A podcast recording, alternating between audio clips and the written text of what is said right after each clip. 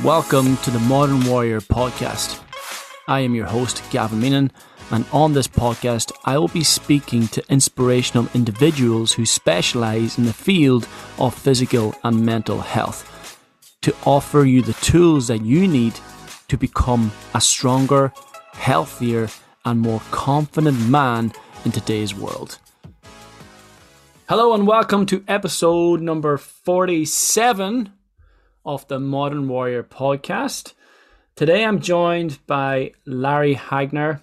Larry is the host of the Dad Edge podcast, an absolutely brilliant podcast for all you men and dads listening to this. Go and check it out. He's had some incredible guests, such as Matthew McConaughey. He's had Bedros Keuilian. He's had who else has he had? He's had Jocko Willink some incredible guests here, and not only that, but he has a lot of his own uh, episodes uh, and absolutely packed full of value for all you dads and men out there. So go check that out. He's also the dad of four boys, the CEO of the Dad Edge, and founder of Dad Edge Alliance. Can't wait to get stuck into this with you, Larry. How you doing, my man? Gavin, I'm good, man. How are you? I am very well. Thank you very much do my best, keeping the head up, moving forward as always. Very good, man. Well, um, you know, over here in the states, you know, where we think the world revolves around us, uh, you know, we're we're we're, we're the people over here, man. We we we like we like accents. You know, we we think they're pretty cool. You know, and uh, it, it was always. I actually had a, a good friend of mine who was from Scotland, back in college and it was funny man. Like no matter what bar we went to like it, all he had to do was speak like four words to a girl and she just would follow him around the bar the whole night. So it was you know it's always fascinating over here when when you don't have people who talk like we do over here. Yeah. So and and uh, we're fascinated by the accents. Brilliant. Yeah. Likewise uh, i actually get a lot of uh, guests from from america from the states. As uh, like I, I introduce myself to uh, people on that side of the of the country. Just uh, I do feel that people in different regions of the world have various perspectives on on life and of, of the challenges of life. So sometimes we get caught up in our own perspectives and our, our own way of thinking in this country. So it's nice to sort of bring in someone else from a different area of the world and, and hear from their side uh, based on their experiences and based on on their life as a whole. So so yeah, and like that's what I'd love to talk to you about. The dad edge Alliance. So tell us what the Dad Edge Alliance is all about and what's going on there.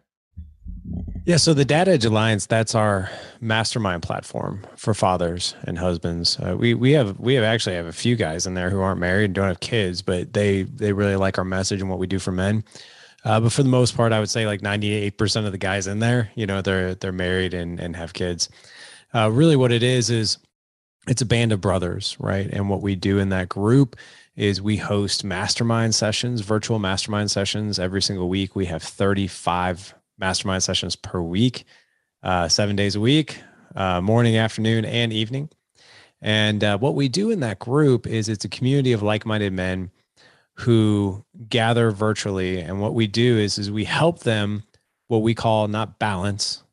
I honestly think anybody who sells you a bag of goods that says you can balance life, just run the other direction. We don't, we don't do that but we do help men optimize five areas of their life. Uh, one of them being creating an extraordinary marriage. Most of us have no idea how to do that, right? We're we're literally winging it. I mean, like you, your background, you and I got to know each other for a few minutes before doing the call. I too come from a health background, personal training. I actually have a four year degree in health and exercise science with a minor in nutrition.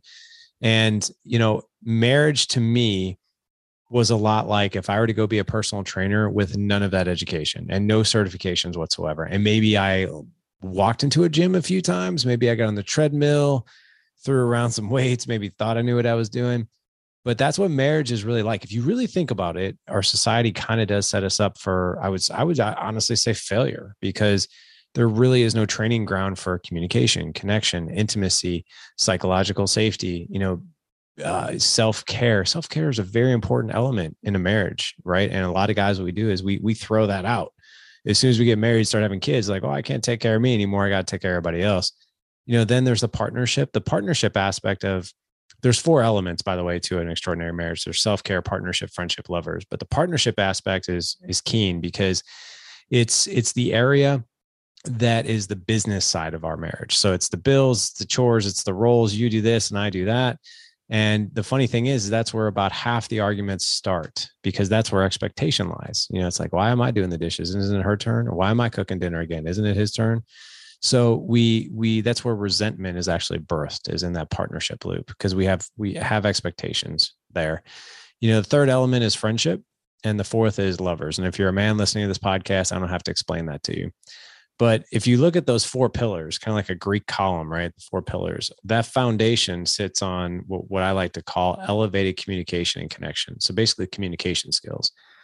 Men and women, just quite honestly, we speak different languages. We just do. Men are thinkers, women are feelers. That's not to say that uh, women aren't thinkers, and that's not to say men aren't feelers. But for the most part, when we're communicating, men think very logically right? And for, and a lot of that's not always the case, but a lot. Women are more emotional, and that's fine. That that's part of the the beauty of them, right? And they also do think logically, but when they're trying to connect with us in an emotional way, sometimes we try to reconnect with them in a logical way. So, like, perfect example of this is if your wife starts venting to you and you immediately start telling her how she can fix the problem right? I don't know if you've ever seen the video. It's not about the nail on YouTube, but it's absolutely hysterical. If after this, you should Google that. It's hilarious.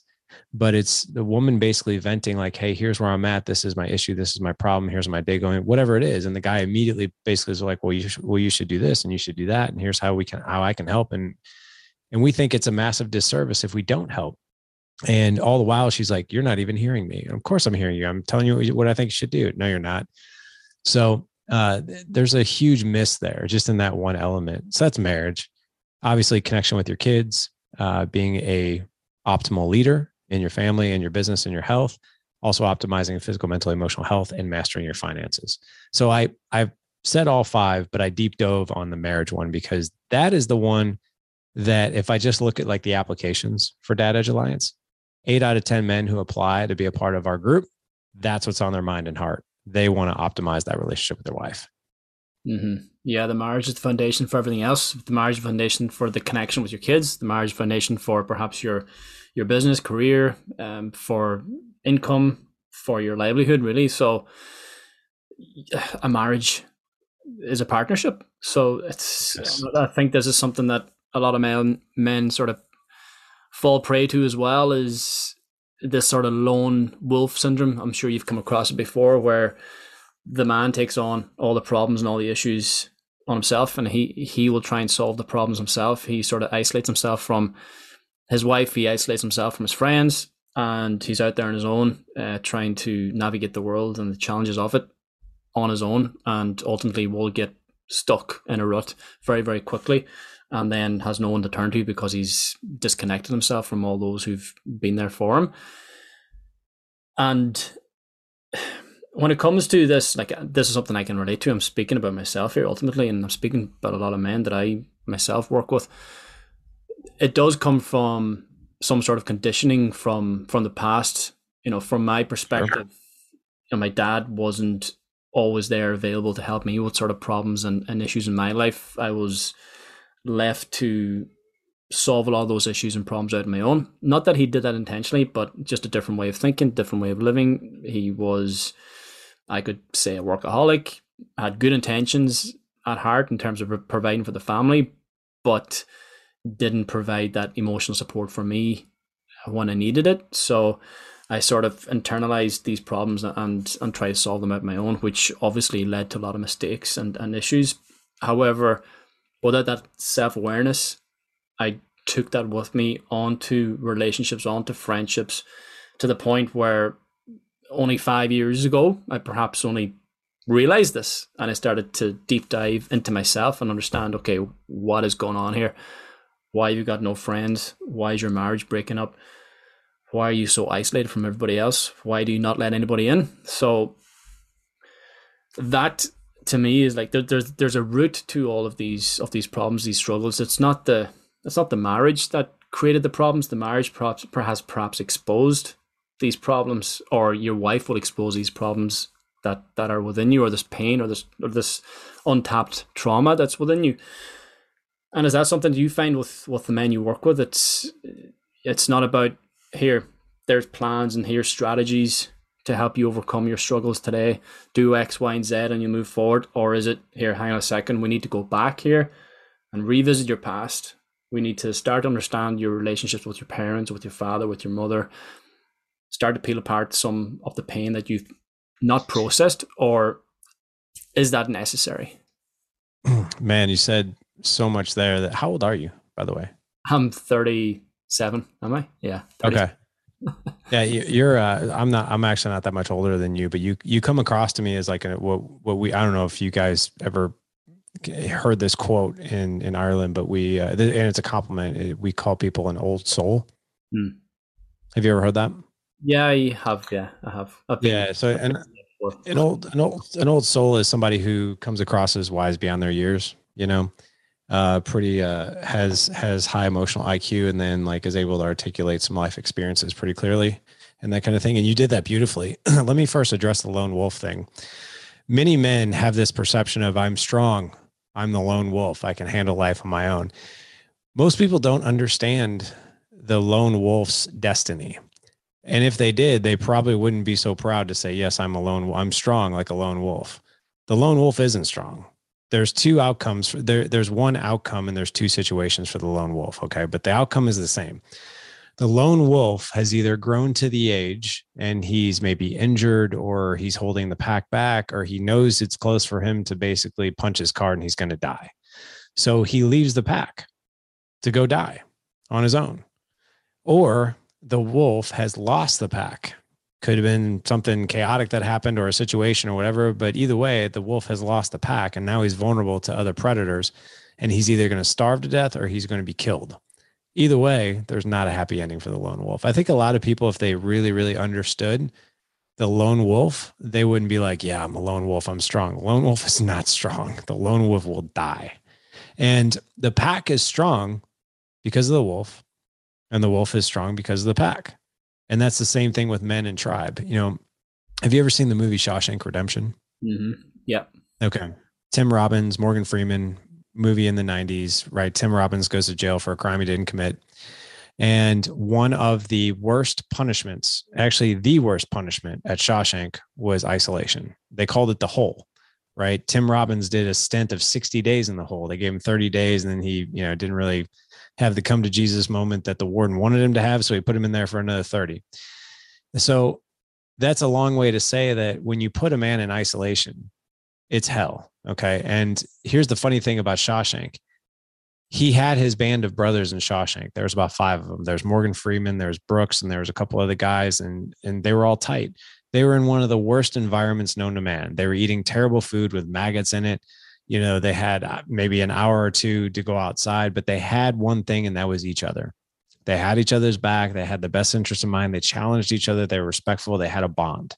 And despite their environment they did the best they could with thriving. Now if they didn't have that there would have been you know that's that's where men go crazy. This is where men like kill themselves. They don't find their purpose they don't have their tribe. And so men need a tribe. So let me explain a couple things. You know our dads, and I, I came from a crazy childhood. My, my mom was married three times. Her and my biological father were married for five years. When I was about one, they got divorced. And I'll make this really short. Um, I didn't know my dad at all. My mom got remarried three more times from the time I was basically one till the time I was 18. She dated several men in between. Every guy was the same guy, just a, a drunk, an alcoholic, physical, mental, emotional abuser. Every guy, except for my biological father. I had a very short, brief relationship with my biological father when I was 12. It's because I ran into him by accident. And we hung out for like six months. And he had a two year old son. He was married, another one on the way. After about six months of us hanging out, he was like, Hey, it's it's me, it's not you. It's bad time for me. Boom, we parted ways. That was a really dark time for me. And I failed the eighth grade, had to do eighth grade twice. I mean, I literally just gave up on life went away to high, you know, went to high school, went away to college, got my degree, was in the was in the sale, medical sales profession for a while. Uh, 30 years old, I'm in a coffee shop here in St. Louis, Missouri, where I live in the States. And who came walking? I was there for a business meeting, and who came walking in to get his morning coffee, but my biological father, and hadn't seen him since I was 12. So here we are, 17 years later, I have a relationship with my dad. Okay. So I have a lot of past trauma, right? And here's the difference to answer your question about like, you know, what do we do with members and, and what what men face with, you know, I, I really didn't understand for a long time what the role of counseling was and what the role of coaching was. And now I really do know. So the role of a good counselor, right, is to help you unpack and heal from past trauma, right? They don't necessarily, I mean, yes, they focus on the future, but one of their their biggest area of expertise is helping you get through the past, right? Coaching, on the other hand, is different. Coaching is, hey, how can we go co-create the future that you truly want? despite your past right so we don't necessarily we don't have the expertise we don't have you know the four four year degrees the masters in in counseling and all that good stuff to help men unpack trauma but what we can do is we help men create the future that they truly want right and we teach them skills to do that um yeah, and here's what I'll say also about your point with uh, growing up with fathers, and maybe perhaps even the dialogue that we had growing up. You know, a lot of men who are your age and my age, we we grew up with dads who were more providers, like physical providers. They were physically there, and then they put food on the table, and you know that that was like their job, right? And to be honest, I think that they really identified with that job because that's how they were raised, right? Each generation really tries to do something better, right? For the most part. If you're looking at the generation of dads now, you know, me and you, we're like, oh no, yeah, I, I I'm doing this different. All right. I'm not only going to physically show up, I'm going to mentally and emotionally show up. I'm going to be there. I'm going to be there for breakfasts. I'm going to be there for dinners. I'm going to be there to talk to my kids. I'm going to have conversations with them. I'm going to guide them. I'm going to lead them. But here's the here's the miss, right? My dad didn't show me how to do that, but how do I do it? So here now we have this generation right now where you and I are in, where guys are like so freaking hungry, man. We're like, please give me the information, give me the roadmap because I want to do it different. I just don't know what it looks like. And they're begging for it, right? But that's exactly what we do. So to answer your question, here, here's one of the biggest roles of, of a father. Okay. Now I have a 15 year old and a 13 year old. They're my two olders. We have what's called the bigs and the littles. We have 15 and 13, and we have eight and five. Now, one thing that I've done in this house, and, and listen, I'm not good at a lot of things. my I, I, I, my kids make fun of me all the time that I'm like the worst handyman on the planet, which I am. But I am good at leading my kids in some area, not all, but some. One of the things that I do know how to do is create an environment of psychological safety. And a lot of people are like, well, what does that even mean? That means that your kids feel comfortable telling you everything, the good and the bad right?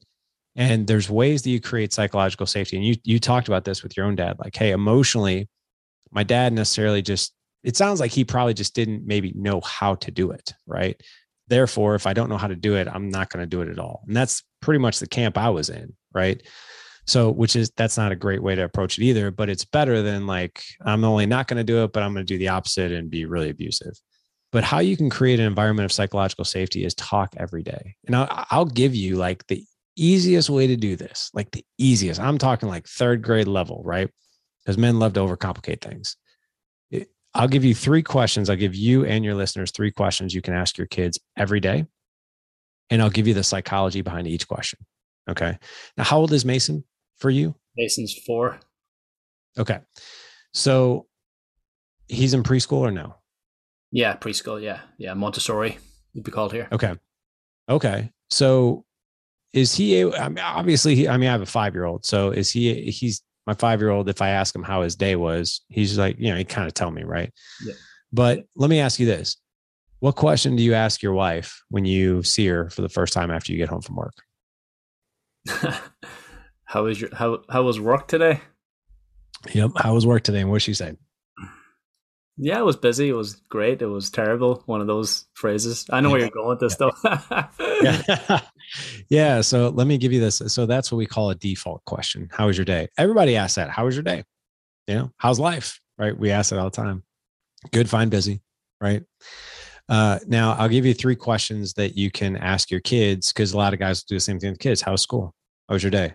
You can't get the same answers every day. So if you ask different questions, quality of our life and the quality of our relationships depends on the quality of the questions we ask ourselves and each other. So if you ask your if you ask your kid, like let's just say, let's just fast forward till Mason is eight, right? Or your wife now, you could say, hey, and I'm, I'm going to ask you this question the same way I'd ask it because there's something to be said about voice tone. 90% of our verbal communication is the tone of voice that we use, the tone of voice we use. So when my son comes home, I'd be like, hey, man, what was the best part of your day today? And tell me why it was so meaningful to you. Right now, what happens is most of the time, especially my 13 year old, he's in eighth grade. He, he he's one of those kids. I used to hate kids like him growing up. He's he doesn't have to study. He gets good grades, great looking kid. He's ripped. And I'm like, God, I hated people like you because I was the fat kid growing up, right? So to him, school is kind of boring. He's like, it's boring, you know, and it's easy for him to do good grades. So I'm like, hey, what was the best part of your day? And tell me why it was so meaningful. And he'll, so what that person has to do, your kid or your wife, is that now they have to search for the gratitude in the day. They have to sh- search for the high point moment. Because just as we are in the habit of saying, How was your day? They're in the habit of giving you that one word answer. So when you ask that question, they now have to story tell and they now have to story tell from a gratitude perception. And they could say something like, Dad, yeah, actually, you know what? I scored the winning goal in soccer today during PE. Man, that's amazing. Like, tell, that must have felt amazing. Tell me more. How did that feel? dad, it actually felt on top of the world, man. Like like all these guys were high fiving me, and it was just it was awesome, man. I, I just really it was it was a cool moment. Now, as I tell you this story, you just lit up. When I asked my son that story, he lights up. So what happens when you bring somebody to a level of communication with you where, where you uplift them? Now they feel uplifted and connected more to you. What you're also teaching from a psychological standpoint with that question is to teach someone how to dig into that gratitude because most of us are you know we're are, we're focused on the bad things that have happened that day. So that's the first question. The second question is i love asking this of kids. If you ever want to constantly put a daily deposit in like man i hope when this kid's a teenager he'll tell me everything you know he's tempted with drugs he's having sex or he you know he got in that car accident or he drove drunk that day whatever right doesn't matter I'll ask, I'll be like, hey, Mason, I'm using my Mason because you have a Mason. I'll be like, hey, Mason, tell me something you failed at today. What'd you learn? Now, I didn't say, Mason, what you what did you do bad at today? I said, tell me something you failed at today. And what'd you learn? Now you can tell by my voice, it's it's a curiosity influxed up, right? So I'm curious, like, hey, just tell me, right? It, it that that voice tone creates some psychological safety and the way I ask the way way I use the words. So now he has to think about something he doesn't want to tell me, or maybe he doesn't even want to say out loud. And he'll be like, well, I, I, I did get a D on the science test today. And now, as a dad, I probably knew that science test was coming. I probably reminded him to get off his phone and study. And there's that part of me of like, dude, I told you you needed to study. I told you that. Like, why did you get on your phone? Why were you talking to the girl you were talking to when you could have been studying? That's that's on my mind, right? But I'm not going to say that. Kids will tune us out when we start to lecture. I'm not saying don't lecture. There's a time and a place to lecture, but it's more powerful for the kid or the person you're talking to for them to search for their own lessons out of that, right? And all you have to do is guide them. So like he might be like, "Yeah, I got a D on the science test." Oh, okay. Tell me more now, I didn't say, What do you mean you got a D on the science test? What's wrong? What's wrong with you? Why'd you do that? Be like, Okay, tell me more. Yeah, man, I got a D on the science test. Like, there were actually questions on the science test that I didn't think were going to be on there, and they were on there. So I guessed at them. And yeah, just, I don't know. Like, you know, there, there's another one in a couple weeks, and I guess I'll do better. Okay. Um, well, let me ask you this: Given that information, that sounds like there were there were questions on there that you weren't planning on. What do you, what would you have done different? You know, knowing that now? And he'll he'll think and he'll be like i didn't really study that hard to be honest. Um, i probably would have taken a little bit more time to study especially like chapter five that's where those questions came from. So i probably would have just been more focused with my studying. Like oh, okay. Well hey man great lesson learned. And you said you have another test in two weeks. Yeah i do. Okay with the information that you told me what would you do different well i probably study harder and i probably do my due diligence on really understanding what chapters I'm going to be tested on and make sure I hit those chapters. Okay, well, how can I best support you? And what can I do to help you out? Do you need me to hold you accountable to study? Do you need me to quiz you? What feels right, man? Now, notice I said what feels right. I like to use feeling words with kids, not what do you think might be right? Because kids a lot of times think with feel, right? And they'll be like, you know, dad, I just just check in with me every night that week of the test and just make sure I number one, I studied, or if I need you to quiz me, I'll tell you. Okay, great. So I didn't have to lecture a thing.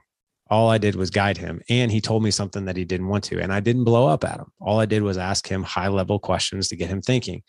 Now, the psychology behind that is there's two things. Number one, you're creating a kid who isn't so afraid, or you're raising a kid that isn't so afraid of failure. Like failure to a kid, especially telling his dad or mom, is devastating, right? They don't want to tell you that. So you're you're raising a kid that looks as failure as an opportunity to learn, right? So they're not deathly afraid of failure when they get older, right? Fail forward. The other thing you're doing there too is you're you're instilling a growth mindset, not a fixed one. And then the final thing that they're learning, I know I said two, but there's three.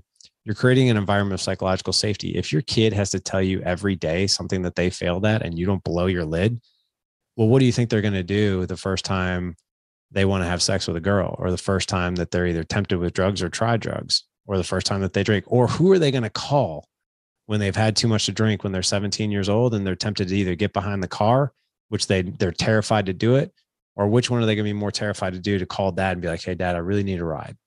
Heck yeah man. I'll be right there so that's psychological safety. And then the last question is this and it's very easy.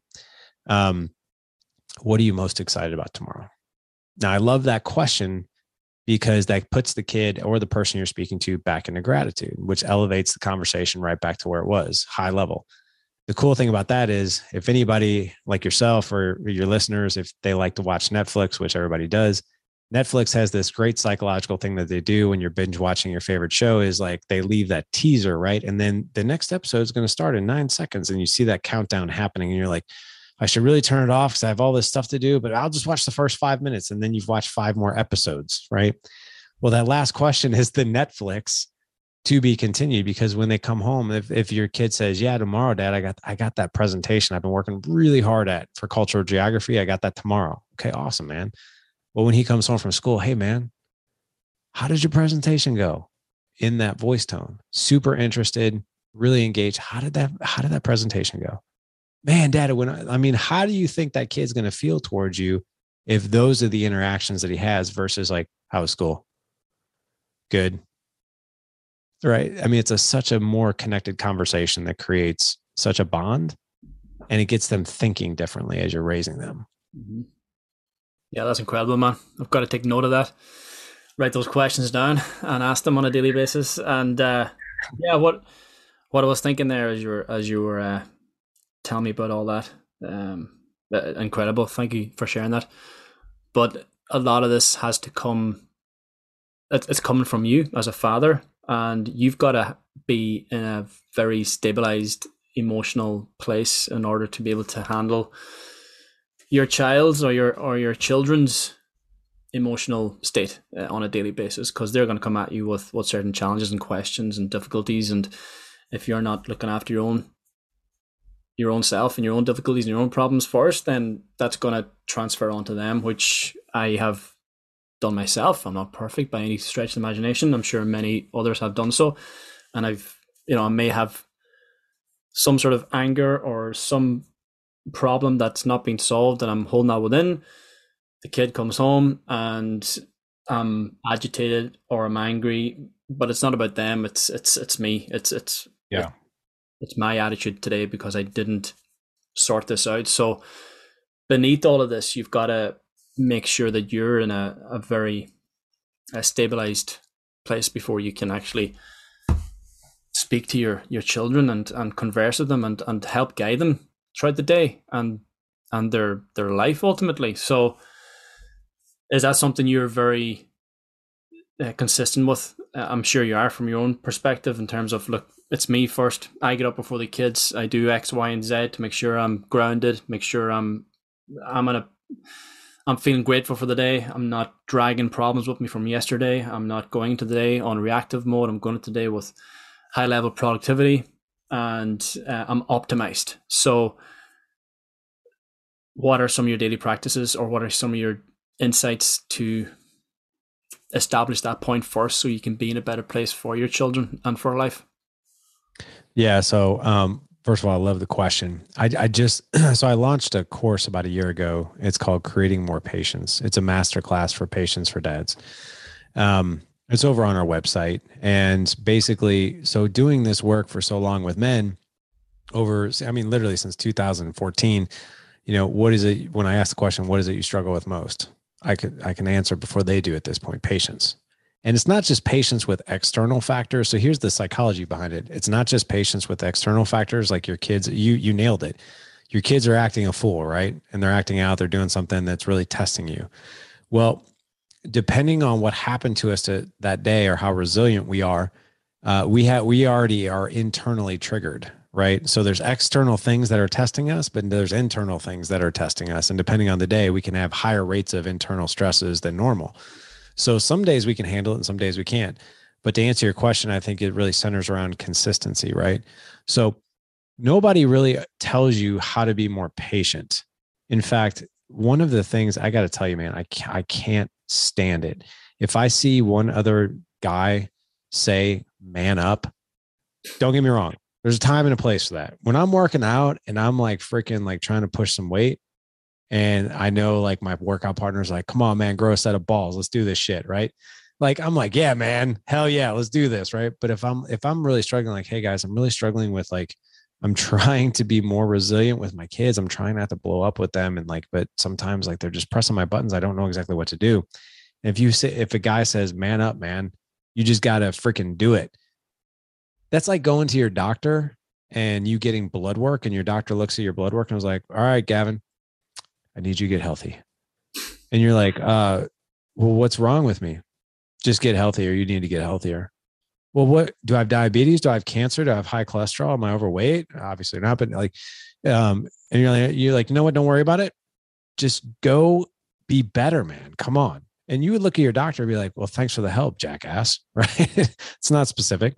So, first of all, it's really understanding what is patience it's emotional resiliency at its finest is really what it is right now to answer your question i do have a routine so num- number one i know what my triggers are i know that fitness like man i don't know if i've gone a week unless i've been sick out of the gym since i was 17 years old right?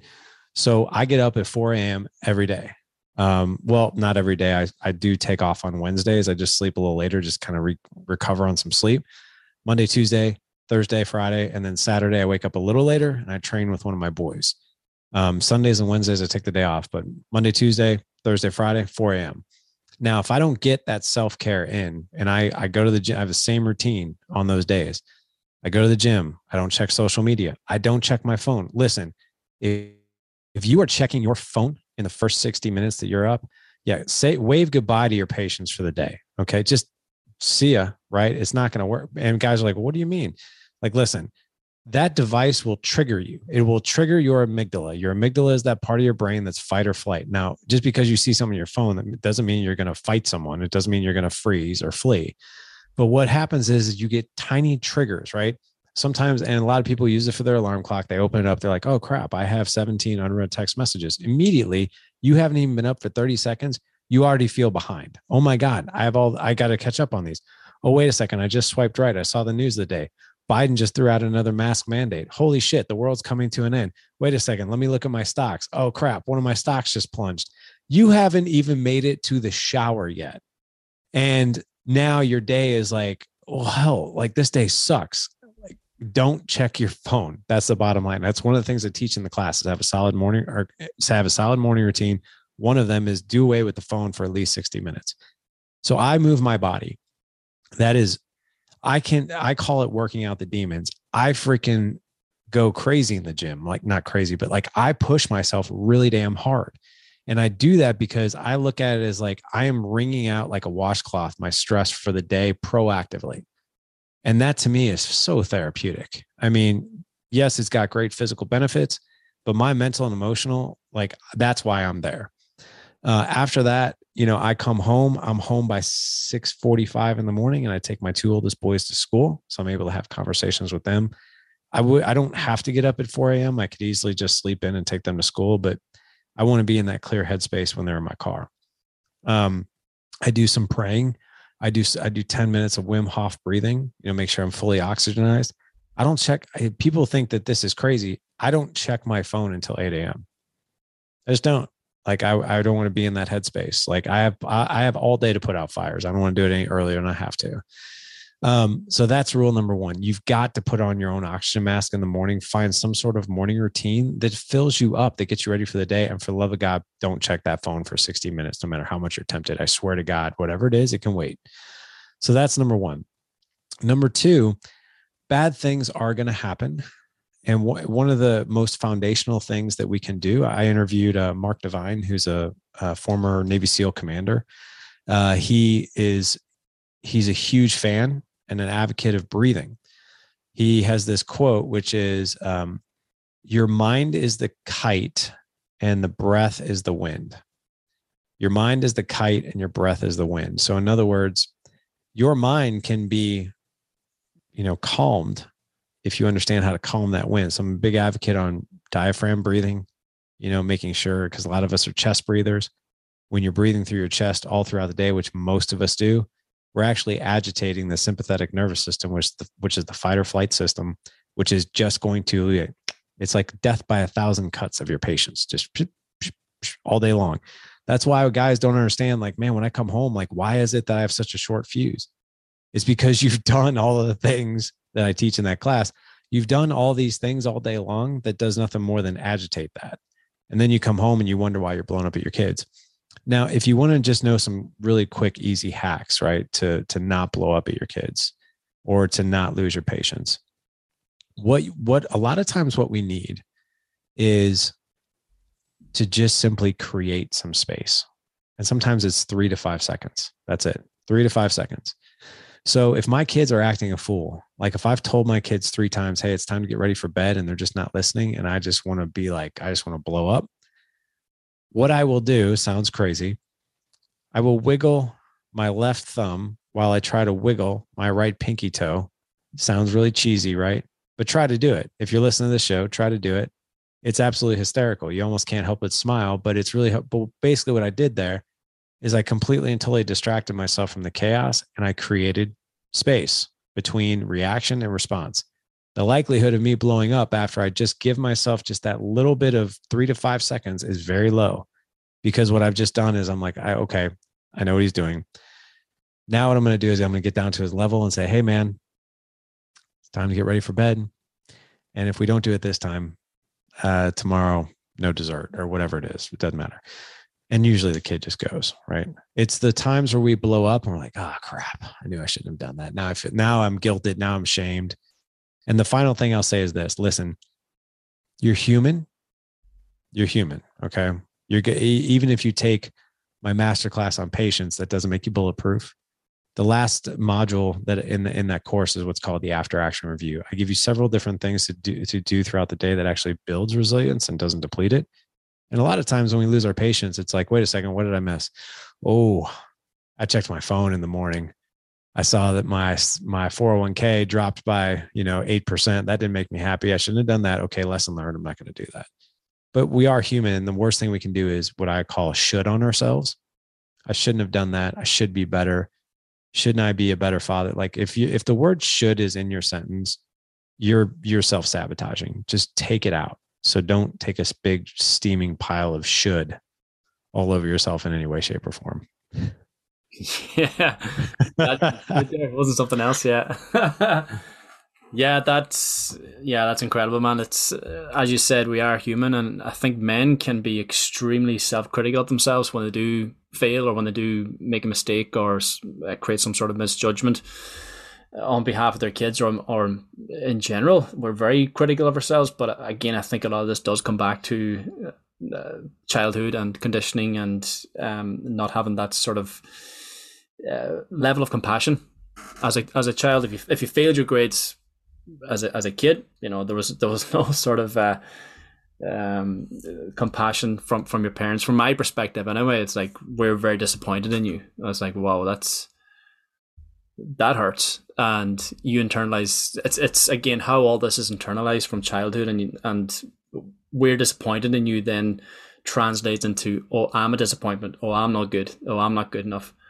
You know what? So uh, you you sort of give up on yourself, and I think this is relatable to myself and a lot of the men I work with so we, we hold a lot of the uh, of, of these criticisms and rejections from the past, which is which is, has has been the premise of my my latest book, um, dealing with rejections from the past and how we can let go of that to uh, move forward towards uh, yeah more become more fulfilled in ourselves. So there's um there's a lot in that, and even as I said, I've got those practices. I I'm up early, coffee, journal is the first thing I do, and then there's the workout in the gym um, and then there's usually a dip in the sea or, or a cold shower. So like those are my that's my checklist for the morning time before I like yourself check my phone or check in with the world. It's as I said, check in with yourself before you check in with the world. And if you're okay and you've you've got yourself set up for the day, then you can deal with whatever challenges coming your way after that. But if you're get just getting up, as you said, uh, having the phone in the room because you need it needed for an alarm. That's something I speak to the men about all the time. Do you bring your phone into the bedroom? Yes, I do. Uh, why? Because I need it for an alarm. Okay, go and buy a fucking alarm clock, so you don't need to bring your phone into the room. Switch that thing that thing yeah. off an hour before bed. Pick up a book. Uh, minimize light exposure. You're you're going to improve the quality of your sleep. You get ne- get up the next morning. You're going to be bouncing out of bed, highly energized, and do not look at that thing until you get you know a couple of things done for yourself in the morning. Set yourself up for the day before you uh, open up that phone. So, but yeah, the point is even with my consistency and my routine, uh, yeah, as you said, I'm human. Sometimes I'm up and I might get two of those things done, and I'm checking my phone because you know what, I, have got work to do here. I've, I've, got to get stuck into this, and um, I've been maybe falling behind on something. I need to catch up on it. So, and then I can catch it straight away the day just isn't the same. My mood isn't the same. I'm a little bit more on edge with the kids or on edge. I'm not usually on edge with the kids, but I'm on edge whenever I haven't ticked those boxes off in the morning. So a lot of this again comes back to self awareness and just saying, okay, what happened today? What's going on? Like, why am I, why am I a little bit more agitated today? Why am I a little bit more, why, why is my mood all over the place? Reflect, okay, I did X, I did Y. Okay, we need to, you need, need to go back and address that and bring that consistency back tomorrow. You know that that this doesn't work. You're you're not gonna you're not gonna be optimized as you said as you go to the day, and this is gonna have a negative impact on on your kids, on your business, on your on your life as a whole. So, but yeah, having some sort of compassion for yourself. You know, you've messed up. Don't don't make it worse by beating yourself up about it and absolutely crippling yourself completely to the point where you give up on it. It's like okay, you've messed up now it's you're not the mess up. Maybe your approach was a little bit was wrong, or your your approach could be improved. Now work on the approach, and everything will, will fall into place tomorrow. You, you can start again tomorrow. So, yeah, is, is that something that you come across uh, an awful lot with the, with your with the guys you work with? Is just this sort of uh, self critical loop that they fall into on a regular basis when they mess up. I don't even like yeah, so, mess up, but yeah, you know what I mean? Yeah. Yeah. No, I, a lot of it has to do with uh, being. I mean, men are very self-critical creatures, right? Mm-hmm. And the the problem with that is that so uh, I, I mentioned earlier the quality of your life depends on the quality of the questions you're asking, not only other people but yourself. So you've you've really got a gut check that. Um, you know, I'll refer back to Mark Divine, right? Mark Divine, um, he, he's he's a good friend. I've had him on the podcast now. Gosh, I think four times. Uh, every time he writes a new book, I have him on. But he's really big. He's really into uh, this theory of what he calls the the fear wolf and the courage wolf. I don't know if you ever know that parable of the fear wolf and the courage wolf, but it's there's there's two wolves that reside in us as men, actually as humans. But for for your case and your podcast and us, right? It's it's your it's men there's there's the fear wolf and basically the wolf's food the fear wolf's how he eats and survives is he thrives off fear. He thrives off really poor questions. He thrives off anxiety. He thrives off of worry right? That's that's how you're feeding the fear wolf. The courage wolf thrives off of thrives off of love, um, confidence, uh, asking better questions, those types of things. So, like for instance, I'll give you an example. Feeding the fear wolf looks like, why can't I be a better father? Why can't I be a more patient father? Why can't I make more money? Why can't I be more fit? You know, why is life always always challenging me so much? Why can't things be better? Right it's like this endless loop of like why can't why can't i it's or any other poor question our brains they're just like google whatever you put in that search bar google's going to go chase you down the answer. That's what it's programmed to do. Well our brain is the exact same way and a lot of times our subconscious is asking these really poor default questions to ourselves. It's kind of like these really poor default questions like how was your day? That doesn't provide any depth right? When you're asking yourself a question of why can't I be a more patient father? Well, guess what? All this dialogue and the story that we live by and that we tell it, we're like, listen, we are a walking, talking conversation with ourselves. That's what it means to be a human being. So when we're asking questions like, why can't I be a more patient father? You're the story that comes back to you is going to be like, oh, well, let me search for that. Okay, you you don't you want to know why you're not a more patient father? Because you're really not in shape. You're really frustrated with yourself you've gone through a lot of trauma. You know, you were a failure when it came to school. You had to work your ass off to make good grades. You don't really have the greatest paying job. So and so makes more money than you, has a has a lower uh, lower classified job than you do, yet somehow makes more money than you. Um, you know, it's all these, it's this dialogue, it's this conversation, it's this story, and like how life is against me. And it all started from a question that we quietly asked ourselves that no one else heard. I'm a big fan of the how might I question. How might I? The how might I question is a more purposeful question. So, like for instance, if you're like, why can't I be a more patient father? Now, immediately, if I ask the other question, which is, how might I be a more patient father? You put that in the search bar of Google, Google's going to find you t- ways to be more patient. And just like our mind is just going to be like, well, hey, let me let me go figure that out. Hang on. So if you want to be a more patient father, um, maybe we should get in some some daily exercise. Maybe it would be best if we have family dinners together maybe it'd be best if I, you know, improved the intimacy with my wife, which means I should probably take her out on a date night sometime over the, this week or next. I need to schedule that. Like these are these are the conversations that come up, and the foundation of that conversation is the question. So if you're what the advice that I would tell you is that, especially with self sabotage, because self sabotage is a cyclical loop that never ends, never ends. And it never ends because we keep asking ourselves the same question and then we keep having the same conversation. So, in order to break the cycle of self sabotage, you've got to ask yourself different questions. The other thing, too, is most of us are so focused on the here and the now and the right now. We don't think about, hey, if I was, so right now I'm 46. If I'm, if, if I want to create the life that I want what in in the next 5 years. Like if I'm going to fast forward, I'll be 51. What am I celebrating that's been most meaningful to me? And I'll sit there and I'll think about like how old are my kids going to be in 5 years? How old is my wife going to be? How how long are we going to be married at that point? What am I going to be celebrating? And then you start thinking about like all these things like I'd like to do that. I want to create this memory. I want to have this experience with these kids.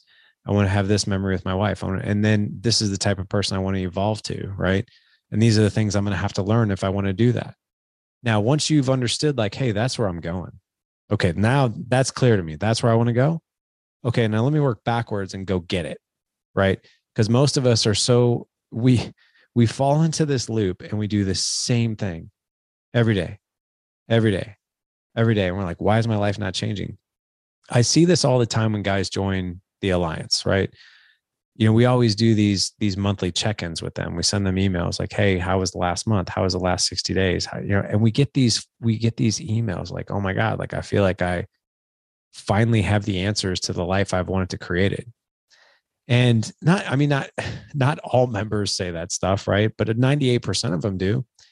And a lot of times it's just really understanding like hey what person am i evolving into and what do i need to learn to go do it?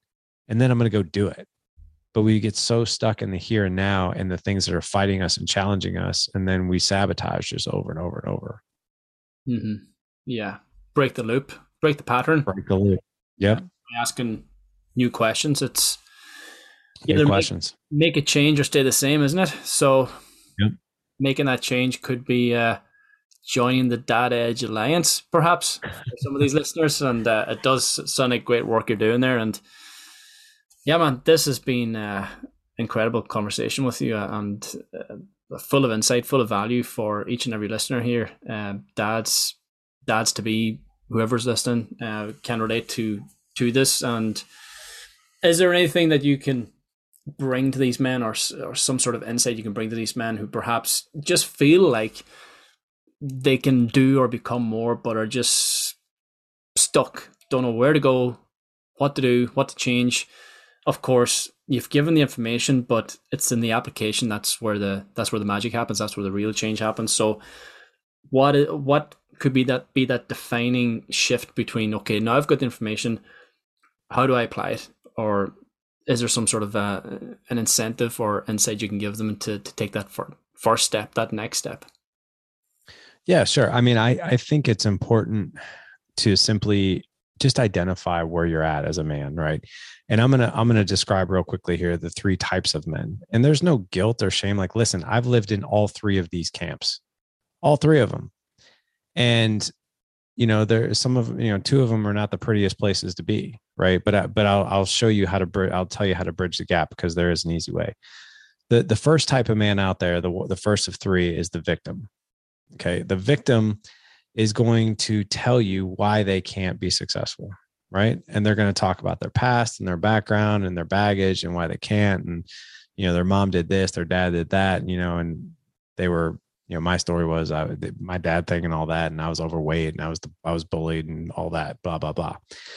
So not only that that that they're a victim of why they can't do things but then they'll actually subconsciously look for proof it's really interesting. So, like for instance, if you're like, I'm not like I I have to laugh. I literally had this happen with with a guy who applied for the alliance, and I told him that he couldn't join after I talked to him, and here's why: because he just wasn't ready for it. So he got on a call with me after he applied, and he's just like, "I'm just an angry person." I'm like, "You're that's how you like you're identifying yourself as an angry person." Basically, he was he's a victim, and he's identifying I'm a victim. I'm a victim of my anger, and I'm like, how do you explain that you're an angry person to like I'm I'm I have anger issues. I'm an angry person. He's like, why? It's actually in my genetics. It's actually in my blood. It's actually in my DNA because my father had anger issues, his father had anger issues, and then his father had anger issues. So I have anger issues. And I'm like, and I looked at him, I said, You honestly believe that? And he's like, Yeah, I I've proven it like over and over. Like I, I did this to my kid and I did that to my wife. And I like literally was giving me the proof, right? And I was like, listen, man, I want us to cut you open, right? And we'll do an exploratory surgery of your brain. And I want you to show me where these genetic anger issues lie, if they're there.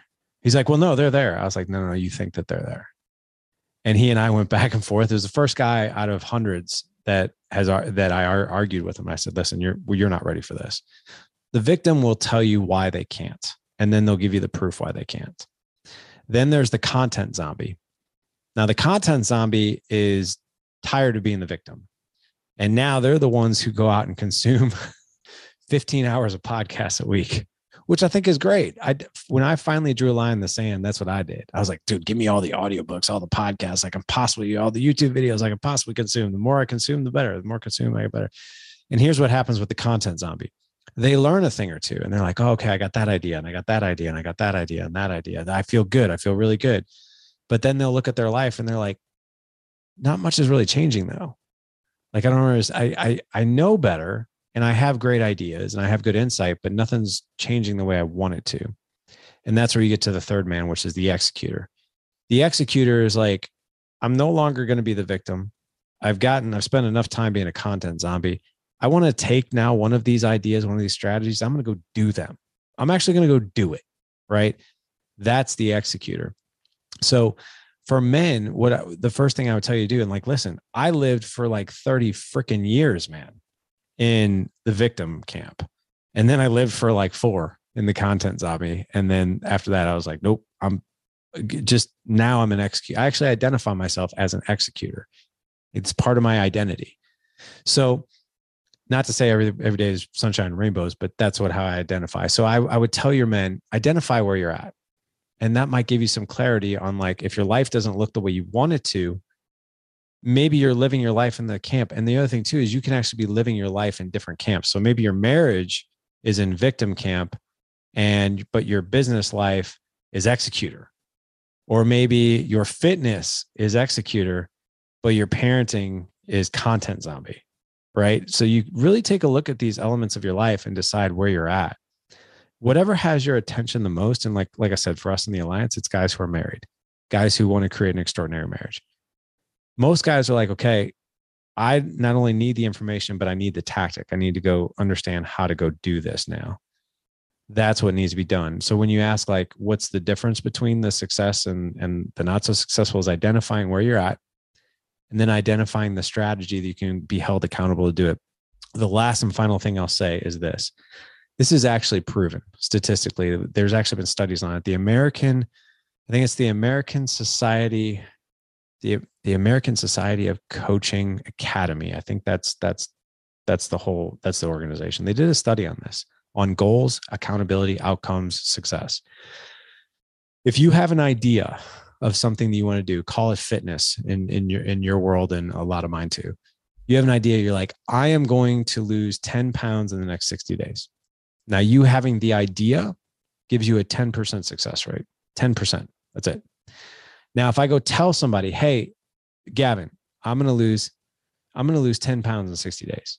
Well now i just increase that to 25% now if i tell you hey gavin um, i am going to lose 10 pounds. Well, actually, I already gave the timestamp, so I apologize. The timestamp is what gets you to 40%. So I'm going to lose 60, I'm going to lose 10 pounds in 60 days. That gets me to 40%. And I told you. Now, what happens is if I, let's just say I hire you or you're my friend, and I'm like, hey, Gavin, every Friday, I want you to check in with me. And I need you to remind me to send to for me to send you my weight. Okay. My scale weight. If I do that, my success rate of losing that 10 pounds goes to 95% because I had an idea. I told somebody about it. I made it time sensitive. And I, most importantly, I created a cadence, a cadence with someone to check in with me, not at the end, but during the journey. I'm going to have a 95% success rate of doing it because I, I have to answer to somebody. Right. So keep that in mind that if you want to go from content, if you want to go from idea to execute to success, you you've got to be hold, held accountable, right? And that's one of the things obviously we do in our community is hold people accountable. And you don't need to be a part of our community to be held accountable. Go get an accountability partner that cares about you, right? That will help a ton. Mm-hmm. Yeah.